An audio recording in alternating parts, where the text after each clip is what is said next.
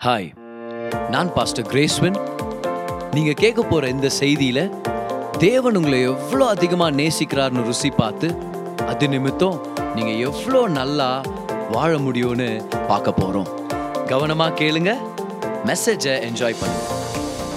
இன்றைக்கும் ஜெபத்தை பற்றி ஒரு முக்கியமான விஷயம் கற்றுக்க போகிறோம் நம்ம ஏன் ஜெப வாழ்க்கை முக்கியம்னு பார்த்துட்டு வரோம் வேதத்தில் இந்த ஜெப வீரனுடைய ஜெபத்தை கர்த்தர் நம்மளுக்கு ரெக்கார்ட் பண்ணி வச்சுருக்கிறார். இந்த ஜெபம் அவருக்கு எவ்வளோ பிடிச்சிருந்த ஒரு ஜெபமாக இருக்குதுன்னா இந்த ஜெபத்தை அவர் நமக்காக ரெக்கார்ட் பண்ணி வச்சிருக்கிறார். யாபேசுடைய ஜெபத்தை அவர் நமக்காக ரெக்கார்ட் பண்ணி வச்சிருக்கிறார். யாபேசுடைய ஜெபம் ஆண்டுடைய உள்ளத்தை அப்படி தொட்டிருக்குது அந்த ஜெபத்தில் யாபேஸ் சொல்கிறாரு தேவரீர் என்னை ஆசீர்வதித்து. தேவன் ஆசீர்வதிக்கிறவர். ஆசீர்வாதத்துக்காக ஜெபம் பண்ணுறதை பற்றி நம்ம கவலைப்படக்கூடாது அது கூச்சப்படக்கூடாது. அவர் நம்மை ஆசீர்வதிக்கிறவர். அப்புறம் அவர் சொல்கிறார் என்னுடைய எல்லைகளை பெரிதாக்கி. வசனத்தில் படிக்கிறோம். ஒன்று சாம்பியல் புத்தகத்தில் கர்த்தர் மோசையும் ஆரோனையும் நடத்தினார்னு. ஆனால் ஒரிஜினலில் போனோன்னா முன்னேற்றினார் அப்படின்னு இருக்கும். It was the Lord who advanced Moses and Aaron மோசையும் ஆரோனையும் கர்த்தர் வழி நடத்தினார். கர்த்தர் முன்னேற்றினார் அப்படின்னு. பக்கத்தில் உங்களை பார்த்து சொல்லுங்க அவர் உங்களை முன்னேற்றுவார். நம்மளே நம்ம முன்னேற்ற ட்ரை பண்ணி சில நேரங்களில் நம்ம ஃபெயில் ஆயிடலாம் பெத்தஸ்தா குளத்தில் இருக்கிறோம் அப்படி தான் ஒரு போராட்டத்தில் இருந்தார். எப்படியாவது முன்னாடி போயிடணும் அடுத்தவனோட நான் முன்னாடி போயிடணும் அப்படின்னு. ஆனால் அவனால் முடியல. அவனை தானே முன்னேற்றிக்க முடியல. ஆனால் இயேசுவே அவங்கிட்ட வந்து யாருக்கும் கிடைக்காத சுகத்தை அவனுக்கு ஏற்படுத்தி கொடுத்தார். அப்போ கர்த்தர் நம்மை முன்னேற்றுவார். வர நம்ம ஃபெய்த்ஃபுல்லாக இருக்கலாம் மனதை புதுப்பிச்சுக்கலாம் வளர்ந்துட்டே இருக்கலாம் ஸ்கில்ஸில் வளரலாம் கோர்சஸ் எடுத்துக்கலாம் ஃபெய்த்ஃபுல்லாக இருக்கலாம் தாட் ப்ராசஸை திங்கிங் பேட்டர்ன்ஸை கொஞ்சம் முன்னே முன்னேற்றத்துக்கு ஏதுவான எண்ணங்களும் அது எல்லாத்தையும் வளர்த்துக்கலாம். ஆனால் ஃபைனலாக முன்னேற்றது யார் நம்மளை? வளர்க்குறது யார்? எல்லைகளை பெரிதாக்குறது யார்? தேவன். அப்போ அவர் நம்மளை முன்னேற்றுவார். நம்ம வாழ்க்கையில் ஒரு வளர்ச்சியை கொண்டு வருவார். அப்புறம் மூணாவதாக யாபேஸ் ஜெபம் பண்ணுறாரு உம்முடைய கரம் என்னோடு இருந்து அதுதான் நம்ம லாஸ்ட் வீக் நம்ம பார்த்தோம். அவருடைய கரம் நம்மோடு இருந்துச்சுன்னா அதில் இருக்கிற ஆசீர்வாதமும் நன்மையும் பெரிய அளவில் பழைய ஏற்பாட்டில் நம்ம பார்க்குறோம். நெகேமியா மேலே கர்த்தருடைய கரம் இருந்துச்சு. அவர் அது அவருக்கு தயவு கொண்டு வந்துச்சு. எஸ்ரா மேலே கர்த்தருடைய கரம் இருந்துச்சு. அது அவரை திடப்படுத்துச்சு. இது வந்து மனபலம். சரியா? மனோபலம். நம்மளுடைய மனதில் ஒரு பலத்தை அவர் ஏற்படுத்துகிறார் அவருடைய கரத்தின் மூலமாக.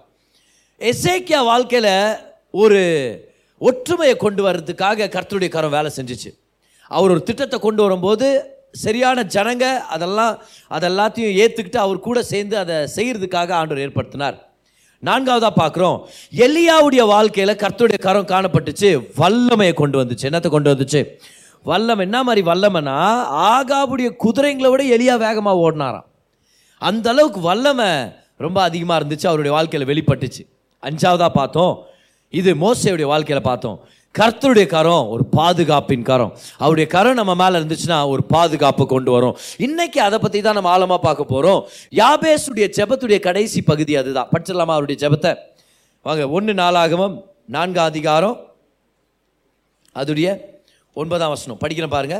யாபேஸ் தன் சகோதரரை பார்க்கிலும் கனம் பெற்றவனாக இருந்தான் ஏன்?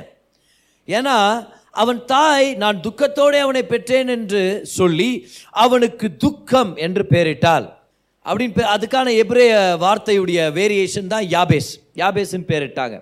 அதனால தான் அவர் ஜெபம் பண்ணுறார் யாபேஸ் இஸ்ரவேலின் தேவனை நோக்கி தேவரீர் என்னை ஆசீர்வதித்து என் எல்லையை பெரிதாக்கி உமது கரம் என்னோடு இருந்து நான்காவதா இன்னைக்கு நம்ம மெடிடேட் பண்ணுறது இதுதான். தீங்கு என்னை துக்கப்படுத்தாதபடிக்கு அதற்கு என்னை விலக்கி காத்தருளும் காத்தருளும். எல்லாரும் சொல்லுங்க காத்தருளும். எல்லாரும் சொல்லுங்க பார்க்கலாம். தீங்கு என்னை துக்கப்படுத்தாது. என்னை பாதுகாக்க தேவன் இருக்கிறபடினால் தீங்கு என்னை துக்கப்படுத்தாது. பக்கத்தில் இருக்கிறவங்கள பார்த்து சொல்லுங்க நீங்க பாதுகாப்பா இருப்பீங்க. தீங்கு உங்களை துக்கப்படுத்தாது. அவர் சொல்றாரு உங்களுடைய கரம் என்னோட இருந்து தீங்கு என்னை துக்கப்படுத்தாதபடிக்கு அதற்கு என்னை விலக்கி காத்தருளும் என்று வேண்டிக் கொண்டான்.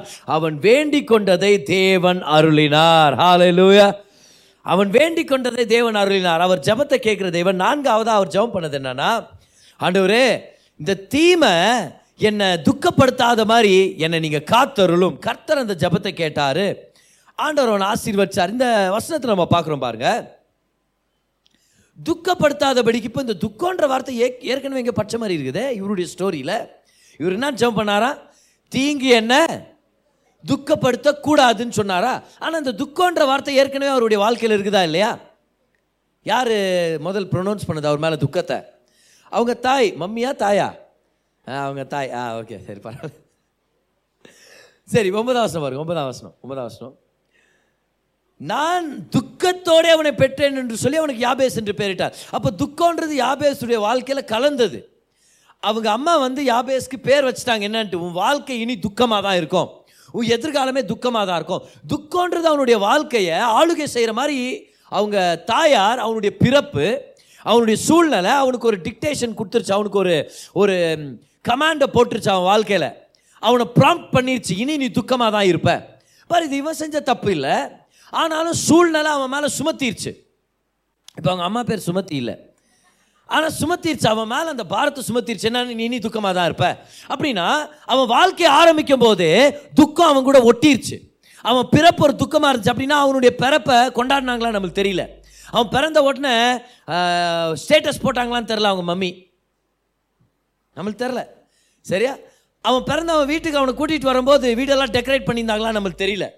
அவனை நல்லா வரவேற்றாங்கன்னா நம்மளுக்கு தெரியல. யாராவது அவங்கள கங்க்ராச்சுலேட் பண்ணாங்களான்னு தெரியல. ரிலேட்டிவ்ஸ் எல்லாம் வீட்டுக்கு வந்து நல்லா நிறையா சின்ன சின்ன துணிகள் அப்புறம் பேம்பர்ஸ் இதெல்லாம் வாங்கி கொடுத்தாங்களான்னு நம்மளுக்கு தெரியல. அவனை கொண்டாடினாங்களான்னு தெரியல. ஏன்னா பிறக்கும் போதே பிறந்ததுலேருந்து அவன் மேலே ஒரு துக்கத்தை கட்டளையிட்டுட்டாங்க. சூழ்நிலை அவன் வாழ்க்கை துக்கமாக இருக்கும்னு சொல்லி நிர்ணயிக்க ஆரம்பிச்சிருச்சு. அப்படின்னா அப்படியே விட்டுட்டா அவன் வாழ்க்கை துக்கமாக போயிருந்துருக்கும். ஏன்? ஏன்னா பிறப்பு நிர்ணயிச்சிருச்சு அதை. சூழ்நிலை அதை டிசைட் பண்ணிருச்சு. ஏன்? உலகத்திலே ரொம்ப அதிகமான அன்பு தாயுடைய அன்பு தானே? அப்படிதான் நம்மளும் அனுபவிச்சுட்டு வந்திருக்கிறோம் நம்மளுடைய வாழ்க்கையில். தாயுடைய அன்பே அவனுக்கு கிடைக்காத அளவுக்கு ஒரு தாயே தான் வாயை திறந்து நீ துக்கமாக தான் இருப்ப. நீ துக்கத்தினால பிறந்துட்ட உன் பேரே துக்கம்னு வச்சிட்ட பிறகு இதுக்கப்புறம் எப்படி அதுலேருந்து வெளியே வர்றது? பிறக்கும் போதே ஒரு எதிர்காலம் டிசைட் ஆன மாதிரி பிறக்கிறேன். என்ன நான் துக்கமாக தான் இருப்பேன். என் வாழ்க்கை துக்கத்தில் தான் முடியும். என் குடும்பம் துக்கத்தில் தான் முடியும். நான் முன்னேற மாட்டேன். நான் உருப்பிட மாட்டேன். இந்த மாதிரி ஐடியாவை வாழ்க்கை அவன் மேலே சுமத்திருச்சு. அவன் சூழ்நிலை அவனை பார்த்து டிசைட் பண்ணிருச்சு. அவனுடைய பிறப்பு அவனை பார்த்து டிசைட் பண்ணிருச்சு. அவன் தாய் டிசைட் பண்ணிட்டார். இவன் பெருசாக எதுவும் செய்ய போக போகிறதில்ல இவன் துக்கமாக தான் இருக்க போகிறான் ஆனால் துக்கம்ன்ற வார்த்தையில் ஆரம்பித்து துக்கத்தில் நோக்கத்திலேயே அவன் வாழும்படி ஒரு சோதனை இருக்கிற பட்சத்தில் ஒரு நாள் கர்த்தரை நோக்கி ஜெபம் பண்ணான் ஜெபம்ன்றது தேவனோட ஒரு இணைப்பு. எல்லாரும் சொல்லுங்கள் தேவனோட இணைப்பு. பக்கத்தில் உங்களை பார்த்து சொல்லுங்கள் தேவனோட இணைங்க. ஜபத்தில் தேவனோட இணைங்க. Prayer is connection with God prayer is connection with God தேவரீர் என்னை ஆசீர்வதித்து என் எல்லைகளை பெரிதாக்கி உமது கரம் என்னோடு இருந்து. இப்போ இப்போ இப்போ யாபேசுடைய வாழ்க்கையில் என்னாச்சு? தேவனோட ஒரு. கமான் சத்தமா சொல்லுங்க. தேவனோட ஒரு. இப்போ வாழ்க்கையின் ஆரம்பம் எதோட கனெக்ஷன் துக்கத்தோட கனெக்ஷன் பிறப்பு எதோட கனெக்ஷன் துக்கத்தோட. வளர்ப்பு துக்கத்தோட. வாழ்க்கையின் முடிவு துக்கத்தோட. அப்போ துக்கம்ன்றது தனக்கு ஒரு கனெக்டடா இருந்துச்சு. ஆனா தேவனோட கனெக்ட் ஆன உடனே கமான் ஆரம்பத்துல இருந்து துக்கத்தோட கனெக்டடா இருந்தவன் பேர்ல இருந்தே துக்கத்தை எதிர்பார்த்து வாழ்ந்த ஒரு மனுஷன் தேவனோட கனெக்ட் ஆனார் பாருங்க ஜபத்துல. ஓ கமான் பக்கத்துல இருக்கவங்களை பார்த்து சொல்லுங்க பார்க்கலாம். பக்கத்துல இருக்கவங்க பார்த்து சொல்லுங்க. என் ஆரம்பத்தை விட தேவன் பெரியவர். பின்னாடி இருக்கிறவங்கள பார்த்து சொல்லுங்க என்னுடைய கடந்த வாழ்க்கையை விட தேவன் பெரியவர். அப்போ அவன் வாழ்க்கை அவனை டிசைட் பண்ணிச்சு நீ துக்கமாக இருப்ப துக்கமாக இருப்ப. இவ்வளோ நாள் துக்கத்துக்கு கனெக்டடாக இருந்தவன் இப்போ தேவனோட ஒரு கனெக்ஷனுக்குள்ளே போகிறான் இவ்வளவு நேரம் துக்கம் தான் என் வாழ்க்கையுடைய நலன்றவன் இப்போ தேவனோட கனெக்ஷன்ல போறான் தேவனோட கனெக்ட் ஆன உடனே கமான் தேவனோட கை கோர்த்த உடனே எந்த விஷயம் அவனுடைய வாழ்க்கையை நாசப்படுத்துறதுக்கு டிசைட் பண்ணி இருந்துச்சோ எந்த பிரச்சனை அவனுடைய எதிர்காலத்தை நிர்ணயிக்கிறேன்டா நான் உன் எதிர்காலத்தை நிர்ணயிக்கிறேன்னு வந்து நின்றுச்சோ எந்த போராட்டம் அவனை தோல்வியாகவே வைக்கிறதுக்கு தீர்மானம் எடுத்து நல்ல வேட்டியை மடிச்சு கட்டி நின்றுட்டு இருக்குதோ அந்த பிரச்சனையை தேவனோட இணைஞ்சு டீல் பண்ணி சொல்றா தீங்கு என்னை துக்கப்படுத்தாதபடிக்கு நீங்க என்னை பாதுகாத்துங்க ஆண்டவரே. அப்படின்னா நான் பிறக்கும் போதுல இருந்து என்னை தோல்வியில வாழ வைக்கிற ஒரு சுச்சுவேஷன் இருக்குது. ஆனா இப்போ நான் உங்களோட கூட்டு சேர்ந்துட்டேன். எது என்ன டிஸ்ட்ராய் பண்ண வருதோ அதுக்கு எகெயின்ஸ்டாவே நான் ஜெபம் பண்ண போறேன். அதை நான் மேற்கொள்ள போறேன். கமான் சத்தமா ராமேன்னு சொல்லுங்க. பாரு இதான் ஜெபத்தில் நடக்குது. இதான் ஜெபத்தில் நடக்குது. ஜெபத்தில் தேவனோடு இணைக்கும் போது இணையும் போது எது நம்மளுடைய வாழ்க்கையை ஆழப்போகுதுன்ற மாதிரி நம்மளுக்கு தோணுதோ எந்த பிரச்சனை நம்ம வாழ்க்கையில் தலைவிரிச்சு ஆடுதோ எந்த அது ஜன்ம சாபமாக இருக்கலாம் இல்லைன்னா நம்மளுடைய கடந்த வாழ்க்கையின் மிஸ்டேக்னால வந்த ஒரு பிரச்சனையாக இருக்கலாம். நம்ம சொந்த பாவத்தினாலேயோ முட்டாள்தனத்தினாலேயோ ஏற்பட்ட ஒரு பிரச்சனையாக இருக்கலாம். எது நம்ம வாழ்க்கையை நாசப்படுத்துறேன்னு சொல்லி ஒரு தீர்மானத்தோட வெறியோடு வருதோ அந்த பிரச்சனையை எகெயின்ஸ்ட் அதுக்கு திரும்பி நம்ம நிற்கிறதுக்கான திராணியை தேவனோடு இருக்கிற கனெக்ஷனில் தான் கிடைக்குது. அப்போது அவன் வாழ்க்கையில் துக்கம் தலைவிரிச்சு ஆடிச்சு. துக்கம் துக்கம். எங்கே போனாலும் துக்கம். அவன் பேரே துக்கம். ஆனால் எப்போ தேவனோடு இருந்தானோ அந்த துக்கத்துக்கு எகெயின்ஸ்டா ஜெபம் பண்ணி சொல்கிறான் இனி அந்த துக்கம் எனக்கு வரக்கூடாது ஆண்டவரே. இனி அந்த துக்கத்துக்கு வல்லமை இல்லை. இனி அந்த பிரச்சனைக்கு என் மேலே அதிகாரம் இல்லை. எந்த பிரச்சனை அவன் மேலே அதிகாரத்தை செலுத்துச்சோ அது எகெயின்ஸ்டா நிற்கிறதுக்கான பலன் எங்கேருந்து கிடைச்சிச்சு? தேவனோட ஜெபத்து நிமித்தம் ஏற்பட்ட ஒரு இணைப்பு. ஹாலூயா எது அவனை டிஸ்ட்ராய் பண்ணுதோ அதுக்கு எகெயின்ஸ்டாவே நிற்கிறான் பாரு. இது எங்கே நடக்கும்? ஜபத்தில் தான். அப்படின்னா ஜெபம் இல்லாமல் நம்மளுடைய கடந்த காலத்தை ஜெயிக்கிறதுக்கான வல்லமை நம்மளுக்கு இல்லை. ஆனால் ஜெபத்தின் வாழ்க்கை இருந்துச்சுன்னா தேவனோட ஜெபத்தின் மூலமாக ஒரு உறவு இருந்துச்சுன்னா எந்த விதமான கட்டா இருந்தாலும் அதை உடைக்கிறதுக்கான வல்லமை நம்மளுக்கு அவைலபிளா இருக்குது. Without prayer there is no power to break against the bondages of the past without prayer there is no power to break any bondage in your life ஜெபம் இல்லாமல் தேவனோட ஒரு ஜெபம் பண்ணுற அந்த வாழ்க்கை இல்லாமல் ஒரு சில கட்டுகள் நம்ம வாழ்க்கையில் உடையாமலே இருக்கும் ஒருவேளை இன்னைக்கு யாபேச போல ஆரம்பத்துலேருந்தே டிசைட் ஆயிடுச்சு பதர் நான் இப்படி தான் இருக்க போகிறேன்ட்டு இல்லை எங்கள் அப்பா என்னை பார்த்து சொல்லிட்டார் நான் இப்படி தான் இருக்க போகிறேன்னு எங்கள் அம்மா என்னை பார்த்து சொல்லிட்டாங்க இப்படி தான் நான் இருக்க போகிறேன்னு இல்லைன்னா ஒருவேளை சூழ்நிலைகள் என்னை பார்த்து சொல்லிச்சு பதர் நான் தரித்திரத்தை பிறந்தேன் தரித்திரத்தை தான் வாழ போகிறேன் ஜ வம்சா வம்சம் என் குடும்பத்தில் இந்த மாதிரி ஒருத்தர் இருப்பாங்க. இந்த டைம் செலக்ட் ஆகிருக்கிறது நான் தான். நான் தான் அப்படி இருக்க போறேன். ஆண்டவர் சொல்றாரு அந்த கட்டணி உடைப்பாயாக இயேசுவ நாமத்தில். எப்போ? எப்போ தேவனோட இணையிறோமோ ஜபத்துல? அப்போ அந்த பிரச்சனை பார்த்து நம்ம சொல்லுவோம் இனி அது என்ன துக்கப்படுத்தாது. அந்த கெட்ட பழக்கத்துக்கு அதிகாரம் இல்ல. கமான் அந்த வியாதிக்கு அதிகாரம் இல்ல. அந்த பலவீனத்துக்கு அதிகாரம் இல்ல. அந்த தரித்திரத்துக்கு அதிகாரம் இல்ல. You get the power to fight against you past when you're in prayer relationship with God என்ன அருமையான விஷயம் பார்த்தீங்களா? எது அவனை துக்கப்படுத்துதோ துக்கன்றது தான் துக்கப்படுத்துது அவனை. அந்த துக்கத்துக்கு எகேன்ஸ்டாகவே ஜெபம் பண்ணுறான் யாபேஸ் இவ்வளோ நாள் வராத தைரியம். இப்போ உடையுது பாருங்க அவனுடைய வாழ்க்கையில் அந்த கட்டு. தேவனோட ஒரு இணைப்பு. அதன் மத்தியில் அவர் கற்றுக்கிட்டாரு அந்த பிரச்சனைக்கு எகேன்ஸ்டாக ஜெபம் பண்ணுவாங்க சங்கீதம் பதினெட்டு. இருபத்தி ஒம்பது பாருங்க. தாவீது சொல்கிறார் சங்கீதம் பதினெட்டு அதோடைய இருபத்தி ஒம்பது தன்னுடைய யுத்தங்களெல்லாம் முடிச்சிட்டு. அவருடைய யுத்தங்கள் ஆல்மோஸ்ட் நிறைய யுத்தங்கள் முடிஞ்சாச்சு. சத்ருக்கள்ல இருந்தெல்லாம் கர்த்தர் அவரை காப்பாற்றி கொண்டு வந்துட்டார். இப்போ ராஜாவாக இருக்கிறார். சவுல் கிட்ட இருந்து காப்பாற்றிட்டார் பல யுத்தங்களை ஜெயிச்சவர் இப்போ பேசுறாரு பாருங்க. தாவித் சொல்றார் உம்மாலே நான் ஒரு சேனைக்குள் பாய்வேன் என் தேவனாலே ஒரு மதிலை தாண்டுவேன். தாவீது எப்போ இந்த சங்கீதத்தை எழுதினாருன்னு அந்த இதுக்கு முன்னாடி இருக்கிற ப்ரிஃபேஸ் பாருங்க. ஒரு நோட் இருக்குது பாருங்க. சங்கீதம் பதினெட்டுல அந்த வசனங்கள் ஆரம்பிக்கிறதுக்கு முன்னாடி. ராகத்தலைவனுக்கு ஒப்புவிக்கப்பட்ட சங்கீதம். வர்ஷிப் லீடர் கொடுத்தாராம். அவர் பேர் வந்து ராகத்தலைவன் இன்றைக்கி நம்மளுக்கு வந்து ராக தலைவி தான் இருந்தாங்க இன்னைக்கு. ஆனால் அன்றைக்கி ராக தலைவன் இருந்தார். அப்போ இந்த சங்கீதத்தை கொடுத்தாங்க. கர்த்தருடைய தாசனாகிய தாவிது இந்த பாட்டின் வார்த்தைகளை கர்த்தர் தன்னை தன்னுடைய எல்லா சத்துருக்களின் கைக்கும் சவுலின் கைக்கும் நீங்களாக்கி விடுவித்த நாளிலே பாடினது.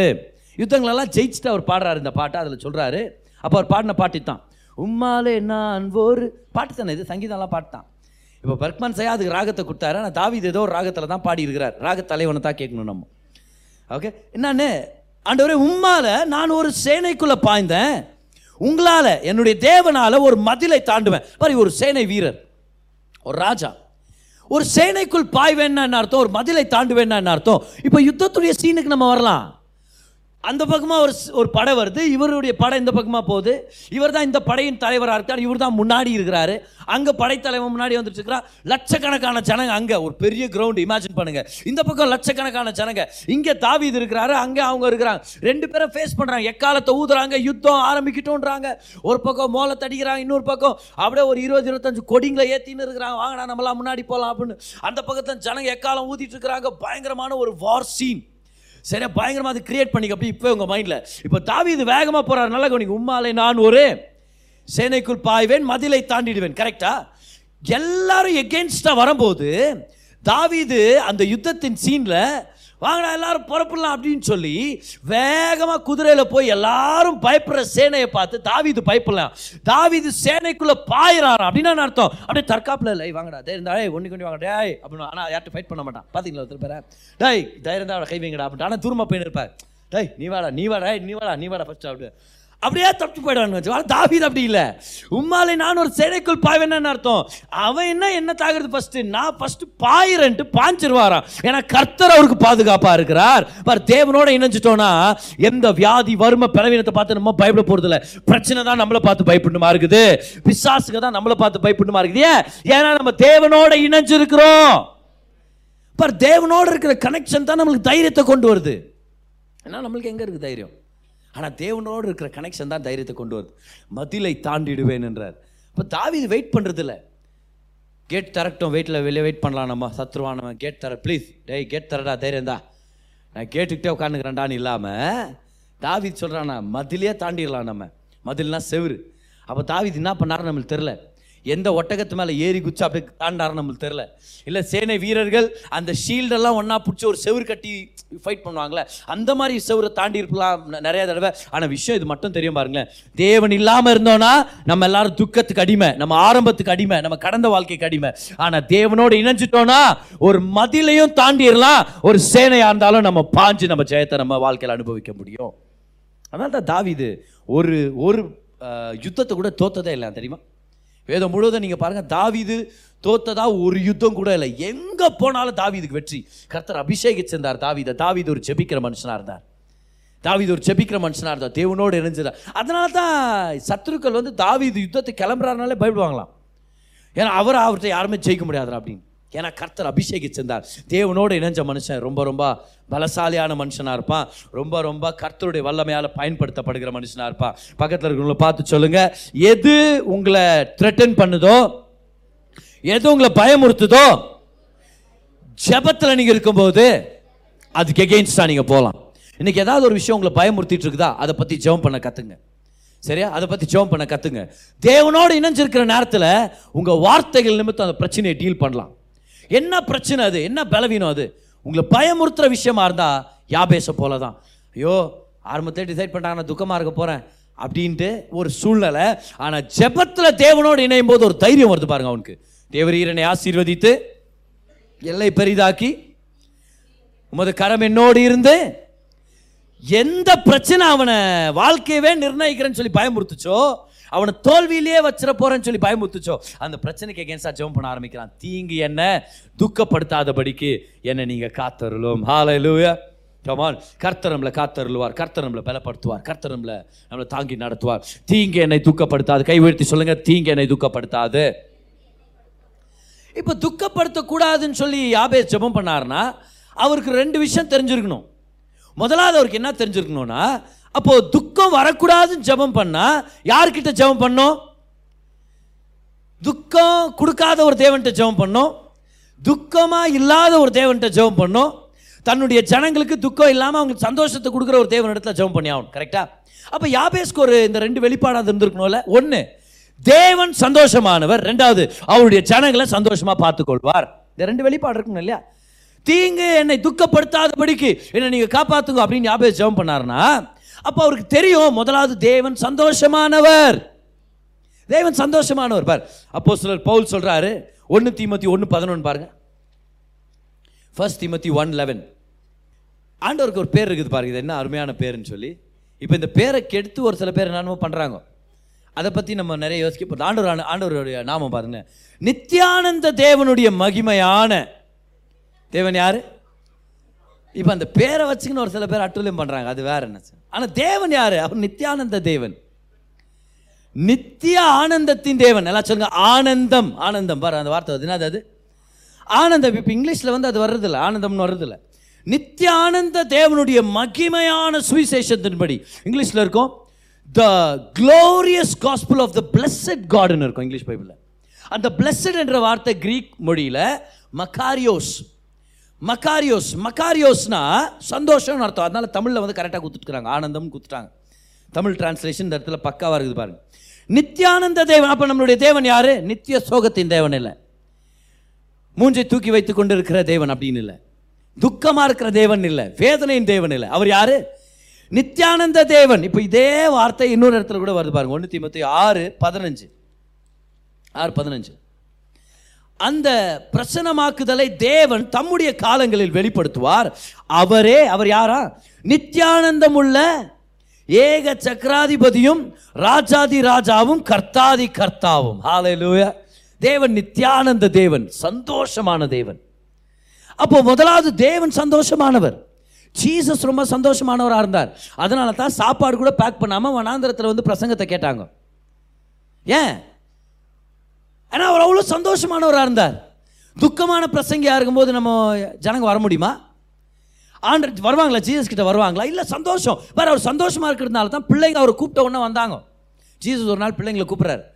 ஒரு சின்ன பிள்ளையை பாட்டு இங்கே வான்னு கூப்பிட்றாரு.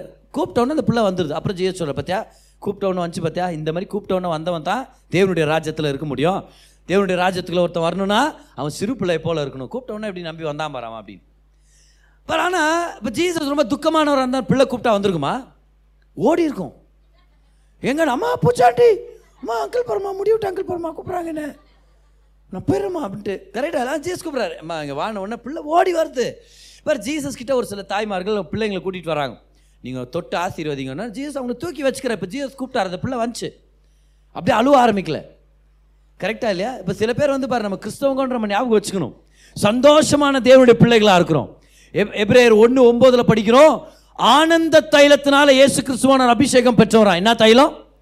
சில பேருக்கு வந்து மூஞ்சி தூக்கி வச்ச தைலம்னு ஒன்று இருக்குதுன்னு நினச்சின்னு இருக்கிறாங்க. பாரு இல்லை ஆனந்த தைலத்தினால் அபிஷேகம் பெற்றவராக இருந்தார். சந்தோஷமாக இருந்தார். சந்தோஷமாக இருந்தார். அப்போ ஜீசஸுடைய விசுவாசிகளாக இருக்கிற நம்ம தேவனுடைய பிள்ளைகளாக இருக்கிற நம்ம சந்தோஷமானவங்களாக இருக்கணும்னு கர்த்தர் விருப்பப்படுறாரு. பார் ஒரு ஒரு வகையில் சந்தோஷம் என்னன்னா எந்த சூழ்நிலை மத்தியிலும் ஒரு மனரம்யமாக சந்தோஷமா இருக்கிறது. இன்னொன்று என்னன்னா சூழ்நிலையை மாற்றி நமக்கு சந்தோஷத்தை உண்டு பண்ணுற தேவனும் நம்ம கூட இருக்கிறார். God wants you to be happy பக்கத்தில் ஒன்று பார்த்து சொல்லுங்க. நீங்கள் சந்தோஷமா இருக்கிறது தேவன் விருப்பப்படுகிறார்.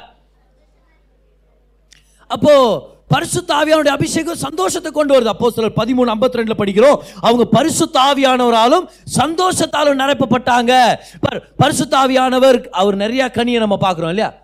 பரிசுத்தாவியின் கனியின் வெளிப்பாடுகள் மேனிஃபெஸ்டேஷன்ஸ் ஒன்பது கனியின் வெளிப்பாடுகள். என்னது அது? லவ் ஜாய் பார் பார். லவ் ஜாய் அன்பு. அடுத்தது என்னது? ஜாய் ஜாய் சந்தோஷம் ஒன்று இருக்குது பார். அப்போ ஆவியானவர் நமக்குள்ளே இருக்கிறான்னு எப்படி தெரிய வரும் அது? ஒரு சந்தோஷம். பக்கத்தில் உங்களை பாருங்க பக்கத்தில். உத்து பாருங்க. கண்டுபிடிங்க. அப்படியே கண்டுபிடிங்க. ஆவியானவர் இருக்கிறாரா இல்லைன்னு கண்டுபிடிக்கும் ஏன்னா ஆவியானவர் இருந்தார்னா ஒரு விதமான சந்தோஷம் இருக்கும். நம்மளாம் சந்தோஷமான ஜனங்க. ஏன்? ஏன்னா நம்ம ஒரு சந்தோஷமான தேவனை ஆராதிக்கிறோம். நமக்குள்ள சந்தோஷத்தின் ஆவியானவர் இருக்கிறார். நம்ம ரட்சகர் ஆனந்த தைலத்தினால் அபிஷேகம் பெற்றவர். ஏசு கிறிஸ்துவானவர் யாபேஸ் இதை உணர்ந்தாரு நம்ம சந்தோஷமா இருக்கணும். நம்ம சந்தோஷமா இருக்கிறத கர்த்தர் விருப்பப்படுறாரு. எப்படி தகப்பன் தாய்மார்கள் நம்ம பிள்ளைகள் சந்தோஷமா இருக்கிறத விருப்பப்படுறோமோ அதுதான் நம்ம நம்மளுடைய தேவன் நமக்காக அதை விட அதிகமாக விருப்பப்படுறார். பட் சில டைம் நம்ம பிள்ளைங்க டாய்ஸ் வாங்கி கொடுக்க சொல்லுவாங்க. எனக்கு ரெண்டு சின்ன பிள்ளைங்க இருக்கிறதுனால நான் சொல்கிறேனே பிள்ளைங்க டாய்ஸ் கேட்குவாங்க அது கொஞ்சம் விலை உயர்ந்ததாக தான் இருக்குன்னு வச்சுங்களேன். ஆனால் எனக்கு ஆல்மோஸ்ட் ஹண்ட்ரட் பர்சன்ட் தெரியும். அந்த டாய் ரெண்டே நாளில் ஒச்சு போட போகிறாங்கன்னு எனக்கு தெரியும் ரெண்டே நாளில் ஒச்சு போட போகிறாங்க ஒரு வாரத்தில் அதை கண்டுக்க போகிறது இல்லை நம்ம அதை பத் பத்திரமா அமேசானில் போய் தேடி கண்டுபிடிச்சி அதை ஆர்டர் பண்ணி அது வருது வருதுன்னு அவங்க வெயிட் பண்ணி வரோம் சர்ப்ரைஸ் வரும். ரெண்டு நாள் ஆடுவாங்க அப்புறமா மூணாவது நாள் உடச்சி போடுறோம் நாலாவது நாள் நம்மளே கூப்பிட்றோம் வா அந்த டாய் எத்தனை விளாட்லாம். ஏன்னா பணம் கட்டியிருக்கிறான்ல நம்ம. நம்ம சொல்ல வா அந்த டாய் எத்தனை விளாட்லாம். இந்த இது விட்டுற அது எத்தனை விளாட்லாம். அது அப்புறமா பார்த்துக்கலாம். அது எங்கே எங்கே தெரிலன்றாங்க அதனால் ஏன் அதை வாங்கி கொடுக்குறோம்? உடைக்க போகிறாங்கன்னு தெரியும். தொலைக்க போகிறாங்கன்னு தெரியும். பக்கத்து வீட்டுலேருந்து ஒரு சின்ன பிள்ளை வந்து அது எடுக்கிற வரைக்கும் அது அவங்க கண்டுக்கிற போகிறதே இல்லை. அது எங்கேயாவது கட்டில் கீழே சொப்பா கீழே எங்கன்னா பக்கத்து வீட்டிலேருந்து வர்ற பிள்ளை ஐ வாண்ட் த டாய் அங்கிள்னு எடுக்க போகிறோம் அப்போ தான் இல்லை இல்லை அது எந்துன்னு தூக்கி வச்சுப்பாங்கன்னு வச்சுக்குவேன் நம்மளுக்கு தெரியும் அதை போகிறாங்க அது எங்கேயோ தூக்கி போட போகிறாங்க ஆனால் ஏன் தெரியுமா வாங்கி தரோம்? அந்த ஒரு நாள் அவங்க முகத்தில் ஒரு சந்தோஷத்தை பார்க்கறதுக்காக நாங்கள் பெற்றோர்களாக இருக்கிற நம்ம அதை வாங்கி தரோம் நம்ம. கரெக்டாக லேட்டராக நம்ம பர்ஸை பார்த்து அழுகுறோம்னு வச்சுக்கோ. இந்த காசெல்லாம் போயிடுச்சு அதில் அப்படின்ட்டு. இல்லை சும்மா இருக்கும். அப்படி தான் சொல்லுங்கிறேன் ஆனால் விஷயம் இதுதான். ஏன்னா என் மக மெசேஜ் இப்போ கவுன்சில் இருக்கோன்றதுனால ரொம்ப கேர்ஃபுல்லாக நம்ம பேச மாதிரி இருக்குது பக்கத்தில் பார்த்து சொல்லுங்க பார்க்கலாம். நீங்கள் சந்தோஷமாக இருக்கிறது தேவன் விருப்பப்படுறார். அப்போ யாபேஸ் இதை நம்பி இருக்கணும். தீங்கு என்னை துக்கப்படுத்தாதபடிக்கு இருக்கும்படி என்னை துக்கப்படுத்தாதபடி உமது கரம் என்னோடு இருந்து தீங்கு என்னை துக்கப்படுத்தாதபடி என்னை காத்தருளும். அப்போ he must believe that God is happy God கர்த்தர் சந்தோஷமானவர் இருந்த அப்படின்ற விஷயத்தை அவர் ஞாபகப்படுத்திக்கினா தான் அவர் ஜெபம் பண்ண முடியும். என்ன நீங்கள் துக்கத்துலேருந்து காப்பாற்றி இப்போ ஆண்டவரையே ஒரு ஆள் துக்கமான தேவனா யாபேஸ் நினச்சுன்னு இருந்தா யாபேஸ் ஜெபம் பண்ணியிருந்திருக்க மாட்டார். ஆண்டவர் துக்கமான தேவன் இல்லை. எவ்வளோ பேர் தெரியாது? ஆண்டவரே தீங்கு என்னை துக்கப்படுத்தாதபடிக்கு என்னை காத்தரலாம் ஆண்டவர் அவனை பார்த்து தீங்கு உன்னை துக்கப்படுத்தாதா? என்னையே துக்கப்படுத்துறா நானே துக்கமாகிறேன் இப்படி பண்ணுற பேர் ப்ரேயரு. உனக்கு எப்படி நல்லது நடக்கும்னு ஆண்டவர் கேட்கல. ஆண்டவர் ஒரு சந்தோஷமானவர். சந்தோஷத்தை தர்றவர். அதனால தான் அப்போ சிலர் பவுல் சொல்கிறார் பாருங்க. Acts chapter twenty six verse number two அதில் அக்ரிப்பா ராஜா முன்னாடி அவரை ஒரு கோர்ட்டில் நிற்க வச்சிருக்கிறாங்க. அவருக்கு மரண தண்டனையே கிடைக்க வாய்ப்பு இருக்குது. அந்த மாதிரி ஒரு நிலைமை பார். அந்த கோர்ட்டில் நின்று அப்போ சிலர் பவுல் இங்கிலீஷ் பைபிள் அருமையாக இருக்கும். அவர் சொல்கிறாரு ஐ க I think myself happy இதை யோசிச்சு பார்க்கும்போது நான் சந்தோஷமாக இருக்குது எனக்கு அப்படின்றாரு. இப்போ ஜெயில நினச்சோ அவனுக்கு அவருக்கு வர பிரச்சனையை நினச்சாலாம் இல்லை. ஆனால் அவர் சொல்கிறாரு நான் சந்தோஷமாக இருக்கிறேன். கோர்ட்டில் நின்று அப்படி பேச முடியுமா? மரண தண்டனை அவருக்கு விதிக்கப்படலான்ற ஒரு வாய்ப்பு இருக்கும்போது அப்படி பேச முடியுமா? ஆனால் பவுலுக்கு தெரியும் என்னதுன்னா அவர் தான் எழுதினார். ஒன்று தீம தீமத்தையும் ஆறாம் அதிகாரம் பதினோராம் வசனம். சாரி ஒன்றாம் முதலாம் அதிகாரம் பதினோராம் வசனம். ஆறாம் அதிகாரம் இருபத்தஞ்சாம் வசனம். எழுதுனது யாரு? அப்போ சிலர் பவுல். அவருக்கு தெரியும். என்னுடைய தேவன் யாரு? மக்காரியோஸ். நித்யானந்த தேவன். ஹalleluya சந்தோஷமான தேவன். சந்தோஷமான தேவன் ஆராதிக்கிற அவர். சந்தோஷமாக ஆன்சர் பண்ணி சொல்கிறார் ராஜா கிட்ட இந்த இடத்துல நான் யோசிச்சு பார்க்குறேன் பாருங்க. நான் சந்தோஷமாக இருக்கிறேன். I think myself happy but how you become sad you think yourself sad கரெக்டாக இல்லையா? Now you have to think yourself happy சந்தோஷமாக இருக்கிறத கர்த்தர் விருப்பப்படுறாரு. சந்தோஷமாக இருக்கணும்னு தேவன் விருப்பப்படுறாரு. தேவன் நம்மளுக்கு சந்தோஷத்தை தர்ற தேவனாக இருக்கிறார். அதனால தான் பவுல் சொல்கிறாரு கர்த்தருக்குள் மகிழ்ச்சியா இருங்க. சந்தோஷமாக இருங்க. திரும்பவும் சொல்கிறேன் கர்த்தருக்கு ச- கர்த்தருக்குள் சந்தோஷமா இருங்க. ஜெயிலில் உட்காந்து இந்த மாதிரி வார்த்தைகளை பேசுகிறாருன்னா தேவனை பற்றின அவருக்கு ஒரு வெளிப்பாடு இருந்துச்சு. அதே பவுலுக்கு இருந்த வெளிப்பாடு யாபேஸ்க்கு இருந்திருக்க வாய்ப்பு இருக்குது. ஏன் தெரியுமா? யாபேஸும் ஜெபம் பண்ணி சொல்கிறாரு தீங்கு என்னை துக்கப்படுத்தாதபடிக்கு என்னை காத்தருளும். ஏன்னா நீர் சந்தோஷமான தேவன். உம்முடைய சந்தோஷத்தை எனக்கு டிரான்ஸ்ஃபர் பண்ணுங்க. உங்களை போல நானும் சந்தோஷமாக இருக்கிறதுக்கு எனக்கு ஒரு நன்மை ஏற்படுத்துங்க. பக்கத்தில் இருக்கிறவங்கள பார்த்து சொல்லுங்க தீங்கு உங்களை துக்கப்படுத்தாது. கை உயர்த்துங்க பார்க்கலாம். கை உயர்த்தி சொல்லுங்க பார்க்கலாம். நான் பாதுகாப்பாக வாழ போகிறேன் தீங்கு என்னை துக்கப்படுத்தாது. என் பிள்ளைகள் என் குடும்பம் பாதுகாப்பாக இருப்பாங்க. சொல்லுங்க ஏசும நாமத்தில். தீங்கு என்னை துக்கப்படுத்த மாட்டாது. இன் ஜீசஸ் நேம் ஆமேன் இப்போ இந்த விஷயத்தை நம்ம நம்பணும். யாபே ஜெபம் பண்ணது போல? தேவரீர் என்னை ஆசீர்வதித்து என் எல்லையை பெரிதாக்கி உமது கரம் என்னோடு இருந்து தீங்கு என்னை துக்கப்படுத்தாதபடிக்கு என்னை காத்தருளும். நீங்கள் போகிற வர்ற இடத்துலலாம் கர்த்தருடைய பாதுகாப்பு உங்களுக்காக இருக்குதுன்னு மறந்துட வேண்டாம். ஒரு இன்விசிபிள் ஹேண்ட் ஒரு கண்ணுக்கு தெரியாத ஒரு கரம் உங்கள் மேலே இருக்குது. அந்த கண்ணுக்கு தெரியாத கரம் உங்களை பாதுகாத்துட்டே இருக்குது. எங்கே போனாலும். வேற உங்களுக்கு நடக்கிற தீமை உங்களுக்கு நடக்காதே சுபநாமத்தில் கமான் வேற உங்களுக்கு நடக்கிற சம்பவத்தை பார்த்து நீங்கள் பயப்பட தேவையில்லை. பாருங்க இந்த வசனத்தை உங்களுக்கு படிக்கிறேன் பாருங்க. இறைமையா பதினேழு எட்டு. இறைமையா பதினேழு எட்டு. எத்தனை ஆசீர்வதிக்கப்பட்ட ஜனங்க இங்கே வந்திருக்கிறீங்க? சத்தமராமன் சொல்லுங்கள் சொல்லுங்க பார்க்கலாம். கமான் எஸ் இறைமையா பதினேழு எட்டில் கர்த்தர் சொல்றார் கர்த்தரால் ஆசீர்வதிக்கப்பட்ட மனுஷன் எப்படி இருப்பான்னு சொல்லி அவர் சொல்றாரு பாருங்களேன். கர்த்தர் மேல் நம்பிக்கை வைத்து கர்த்தரை தன் நம்பிக்கையாக கொண்டிருக்கிற மனுஷன் பாக்கியவான். ஏழா வசனத்தின் படிச்சனன் அந்த வசனத்தை கண்டுபிடிச்சவன் பாக்கியவான். ஓகே இப்போ எட்டாம் வசனம் பாருங்க. அவன் நீர் தண்ணீர் அண்டையில் நாட்- நாட்டப்பட்டதும் கால்வாய் ஓரமாக தன் வேர்களை விடுகிறதும். காவாய் ஓரத்தில்னா எல்லாரும் நகர் ஜனங்க தான் ஆசீர்வதிக்கப்பட்டவங்க பதர் அவன் நினைக்கிறது இது வந்து இது வந்து நல்ல தண்ணீரின் கால்வாய் அப்படின்னா ஒவ்வொரு நீதிமானை பற்றி ஆண்டு பேசுகிறார் வெறும் நம்மளை பற்றி நம்ம ஏரியாவை பற்றி மட்டும் இல்லை சரியா? கால்வாய் ஓரமாய் அப்போ தன் வேர்களை விடுகிறதும் உஷ்ணம் வருகிறதை காணாமல் இலை பச்சையாக இருக்கிறதும் பார்த்தீங்களா அதே விஷயத்த? உஷ்ணம் வருகிறதை காணாமல் எல்லாரும் சொல்லுங்க தீங்க நான் பார்க்க மாட்டேன். அப்போ உஷ்ணம் வருது. யாரோ ஒருத்தர் ஒரு பிரச்சனை வருது ஒரு ஒரு ஒரு ஆக்சிடெண்ட்டோ ஒரு தீமையோ சுத்திலும் தீமை நடக்கிற உலகத்தை தான் வாழ்ந்துட்டு இருக்கிறோம் ஆனா அதை அவன் காணாமல் ஏன்னா அவன் கண்கள் யார் மேல இருக்குது? தேவன் மேல இருக்குது. மழை தாழ்ச்சியான வருஷத்திலும் வருத்தமின்றி எல்லாம் சொல்லுங்க வருத்தமின்றி. சொல்லுங்க தீமையை பார்க்க மாட்டேன். வருத்தம் இல்லாம கனி கொடுப்பேன். வருத்தத்தோட இல்லை வருத்தம் இல்லாம. வருத்தம் இல்லை வித்தவுட் வரி வித்தவுட் ஆங்ஸைட்டி கவலைப்படாமல் கனி கொடுப்பேன். ஐயோ இது இப்படி நடந்துருமோ? ஐயோ நீ கெட்டது நடந்துருமோன்னு இல்லை. நான் நல்லா இருப்பேன். என் கண்கள் கர்த்தர் மேலே இருக்குது. உஷ்ணம் வர்றதை நான் பார்க்கல. நான் கவலை இல்லாமல் கனி கொடுப்பேன். இதுதான் கர்த்தர் நமக்காக வச்சிருக்கிற ஒரு அருமையான விஷயம். ஹalleluya கமான் கர்த்தர் நம்ம மேலே ஒரு இன்விசிபிள் கரத்தை வச்சிருக்கிறார். நம்ம மேலே ஒரு பாதுகாப்பை வச்சிருக்கிறார். அதனால தான் அடுத்தவங்களுக்கு நடக்கிற தீமையை பார்த்து நம்மளும் பயந்து நமக்கும் நடந்துருமோ நம்ம கவலைப்படக்கூடாது. அதனால தான் வெறும் இந்த நெகட்டிவ் நியூஸாக அனுப்பிட்டு இருப்பாங்க. புரியுதா? காலையில் குட் மார்னிங் அப்படின்னு அனுப்புவாங்க. ஒரு சில பேர் மெசேஜ் சில பேர் வந்து எவ்ரி மார்னிங் ஒரு குட் மார்னிங் அனுப்புவாங்க. அதுதான் அவங்களுடைய அழைப்பு. அப்புறம் குட் நைட் அனுப்புவாங்க. தூங்கும்போது குட் நைட் ஒன்று அனுப்பாங்க அவங்க அனுப்பலன்னா இப்போ நம்மளுக்கு சந்தேகமாக இருக்குது. என்ன ஆச்சு? தெரியல அவங்களுக்கு உடம்பு தெரியல இல்லை கர்த்தருடைய சமூகத்தில் நித்திரை அடைந்தார்களா இப்படி நம்ம ஏன்னா அவங்களுடைய அழைப்பு மாதிரி இருக்காதுன்னு வச்சுக்கோங்க. ஆனால் சில பேர் இருக்கிறாங்க பாரு குட் மார்னிங் அனுப்பிட்டு ஒரு வீடியோ அனுப்பான் கூடுவேன் யாரோ ஒருத்தர் ஆக்சிடெண்ட்டில் செத்த மாரி பிள்ளைங்களுக்கு ஏதோ ஒரு நடந்த மாதிரி. இப்போ உலகத்தில் அது நடக்கலன்னு சொல்ல வரல. ஆனால் நம்மலாம் உலகத்துலேருந்து பிரித்தெடுக்கப்பட்டவங்கன்னு சொல்ல வரோம் நம்ம.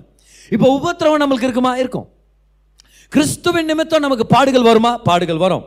ஒவ்வொரு கிறிஸ்தவனும் கிறிஸ்துவின் நிமித்தம் பர்சிக்யூஷன் அனுபவிக்கிறதுக்காக தெரிந்து கொள்ளப்பட்டிருக்கிறார். அது நம்மளுக்கு தெரியுது. ஆனால் உலகத்தின் சாபமோ கிருமிகளின் அந்த பிரச்சனையால் வர்ற வியாதிகள் கொள்ளை நோய்கள் இது எல்லாத்துலேருந்து கர்த்தர் நம்மளை மீட்டெடுத்திருக்கிறார். அப்போ நமக்கு அந்த உலகத்தில் நடக்கிற தீமைகள் நடக்கணும் அப்படின்றத நம்ம எதிர்பார்க்க தேவையில்லை நம்ம பயப்பட தேவையில்லை. தேவன் நம்மை பாதுகாத்திருக்கிறார்.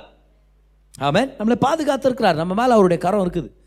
பிசாசுக்கும் தெரியும் அது. ஏன்? ஒரு சில கிருமிகளுக்கும் தெரியும் பார். உண்மையாவே எந்த வகையில் நான் சொல்கிறேன்னா ஜான் ஜி லேக் என்ற அருமையான பிரசங்கர் பல வருஷங்களுக்கு முன்னாடி இருந்தார். பயங்கரமான சுகமளிக்கிற ஊழியத்தை கர்த்தர் அவரை பயன்படுத்தினார். ஒரு நாள் ஒரு பயங்கரமான கொடிய ஒரு காலம் பாருங்க. அது பேர் வந்து பியூபானிக் பிளேக் இந்த பியூபானிக் பிளேக் வந்துச்சுன்னா அநேகர் எப்படி கோவிட்னால மறிச்சு போனாங்களோ எப்படி எல்லாரும் சோஷியல் டிஸ்டன்சிங் ஃபாலோ பண்ணுமா இருந்துச்சு காற்றுல பரவுற வியாதியாக இருந்துச்சோ அதே போல் இந்த பியூபானிக் பிளேக்ன்றது ரொம்ப கொடிய அளவுக்கு அநேகரை கொண்டு போட்டுருச்சு. கோவிடால எத்தனை பேர் மறிச்சாங்களோ ஆல்மோஸ்ட் அதே அளவுக்கு அதை விட அதிகமாக கூட பியூபானிக் பிளேக்ல மறிச்சிருக்க ஜனங்க வாய்ப்பு இருக்குதுன்னு சொல்கிறாங்க அந்த அளவுக்கு ஒரு பெரிய கொள்ளை நோய் அது பியூபானிக் பிளேக் அப்படின்றது.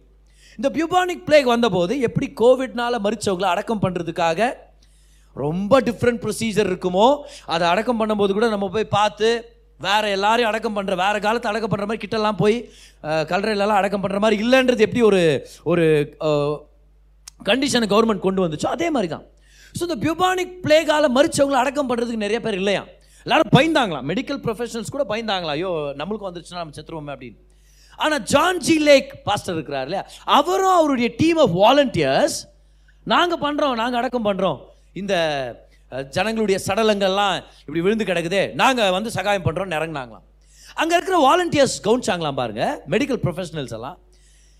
எல்லாருக்கும் வர்ற மாதிரி இவங்களுக்கு வியாதி வர மாட்டேங்குது இவங்க மட்டும் என்னவோ ஸ்பெஷலான ஒரு பாதுகாப்பு போட்டு வந்த மாதிரி இருக்குது. இவங்களுக்கு மட்டும் ஒரு வித்தியாசமான ஒரு பாதுகாப்பு இருக்கிற மாதிரி இருக்குது. இவங்கள மட்டும் ஏன் அந்த கிருமி தொடமா தொடமாட்டேங்குது தொட மாட்டேங்குது? அப்படின்ட்டு ஜான் ஜி லேக் அந்த பாஸ்டர் கூப்பிட்டு கேட்டாங்களா என்ன சார் உங்களை மட்டும் இந்த கிருமி ஒன்றும் பாதிக்க மாட்டேங்குது? உங்களுக்கு மட்டும் இந்த வியாதியுடைய இந்த கொள்ளை நோய் ஏன் பாதிக்கப்பட மாட்டேங்குது?